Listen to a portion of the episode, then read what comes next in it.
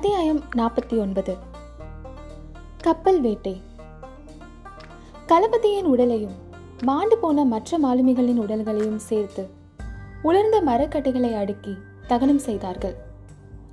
தீமூட்டி எரியத் தொடங்கிய போது இளவரசரின் முகத்தில் கண்ணீர் பெருகிக் கொண்டிருப்பதை சேனாதிபதி பூதி விக்ரமகேசரி கவனித்தார்.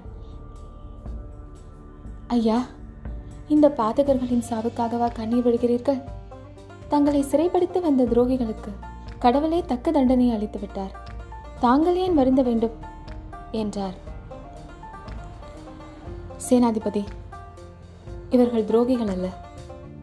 இவர்களுடைய மரணத்துக்காகவும் நான் வருத்தப்படவில்லை. சோழ நாட்டுக்கு இவ்வளவு பொல்லாத காலம் வந்துவிட்டதே என்று வருந்துகிறேன் என்றார். பொல்லாத காலம் பழுவேட்டரையர்களுடனேயே வந்துவிட்டது.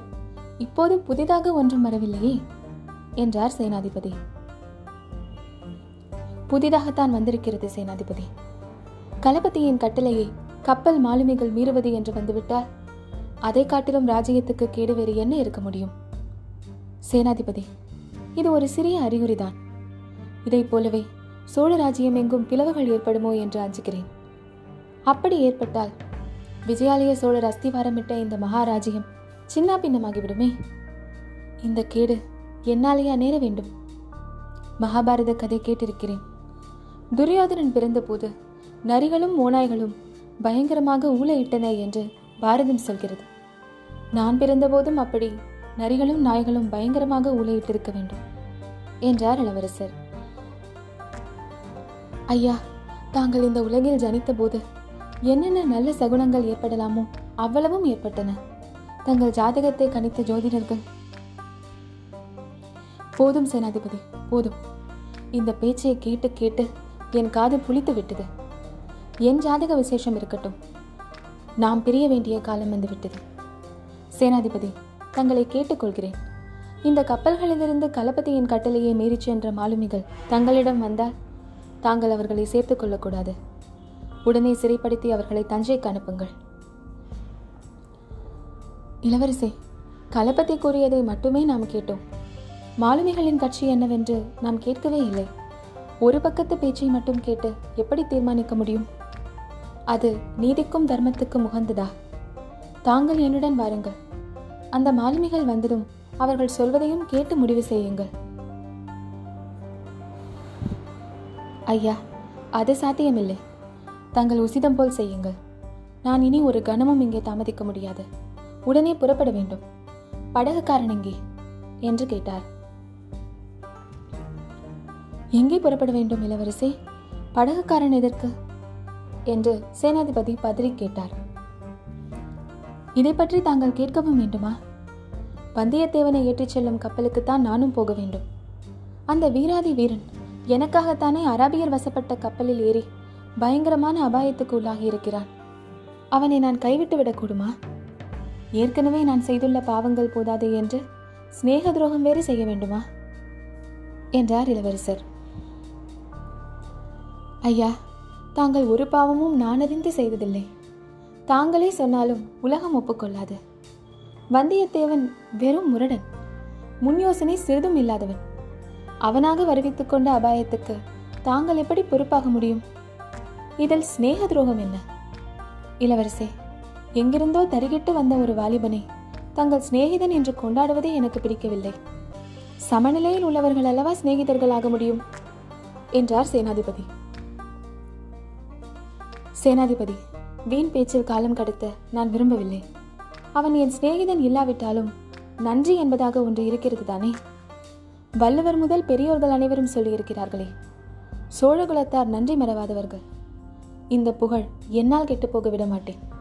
இந்த வினாடியே புறப்பட்டு சென்று அந்த கப்பலை தேடி பிடிப்பேன். எப்படி புறப்படுவீர்கள்?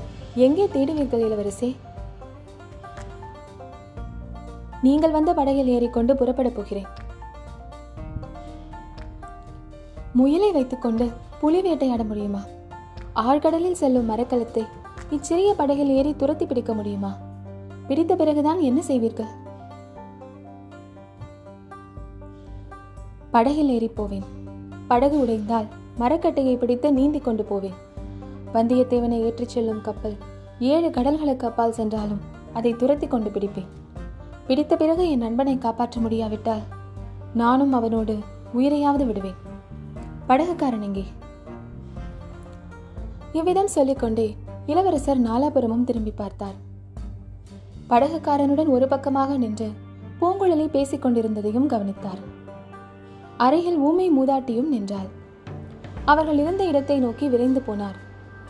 சமீபத்தில் சென்றதும் பூங்குழலி கண்ணில் நீர் ததும்ப அப்படகுக்காரனுடன் ஆத்திரமாக ஏதோ பேசிக் கொண்டிருந்தாள் என்று தெரிந்தது.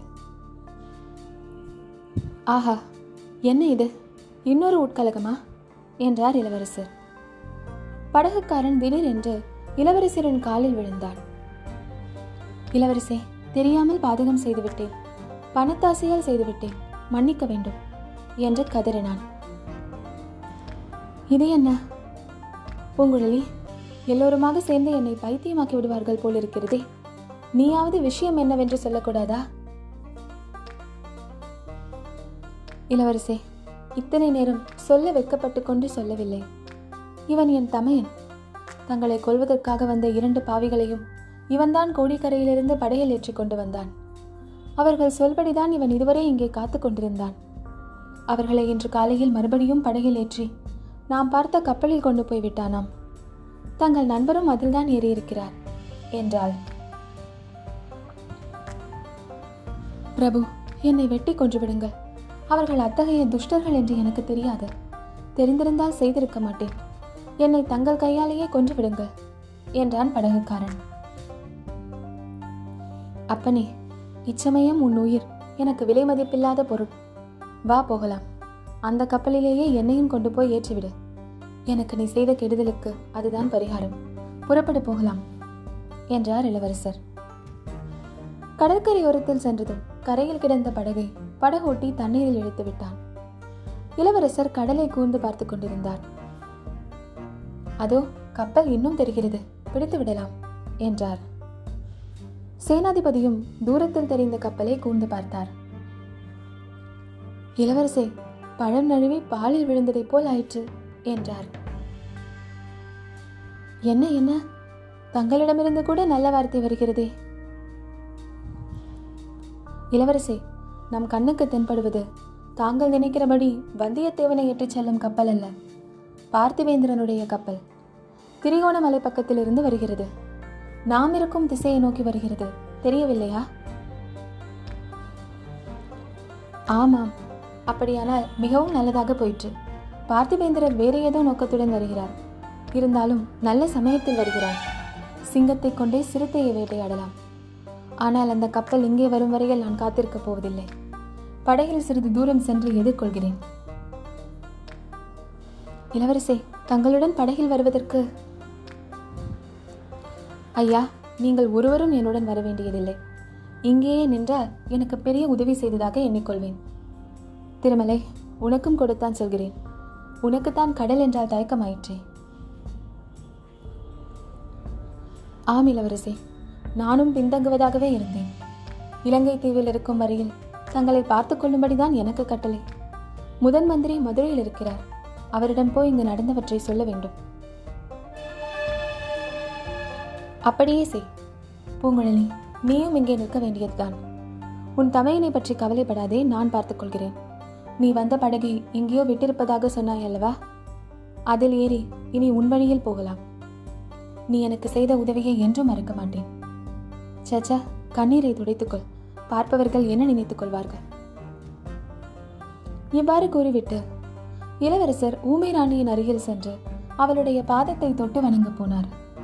அந்த மூதாட்டி அவரை தடுத்து நிறுத்தி உச்சி முகந்து ஆசிர்வதித்தாள். அடுத்த நிமிஷம் இளவரசர் கடலில் ஆயத்தமாக நின்ற படகில் பாய்ந்து ஏறிக்கொண்டார். கரையில் இருந்தவர்கள் படகை பார்த்து கொண்டே நின்றார்கள். இளவரசரும் போகிற படகிலிருந்து அவர்களை பார்த்து கொண்டே இருந்தார்.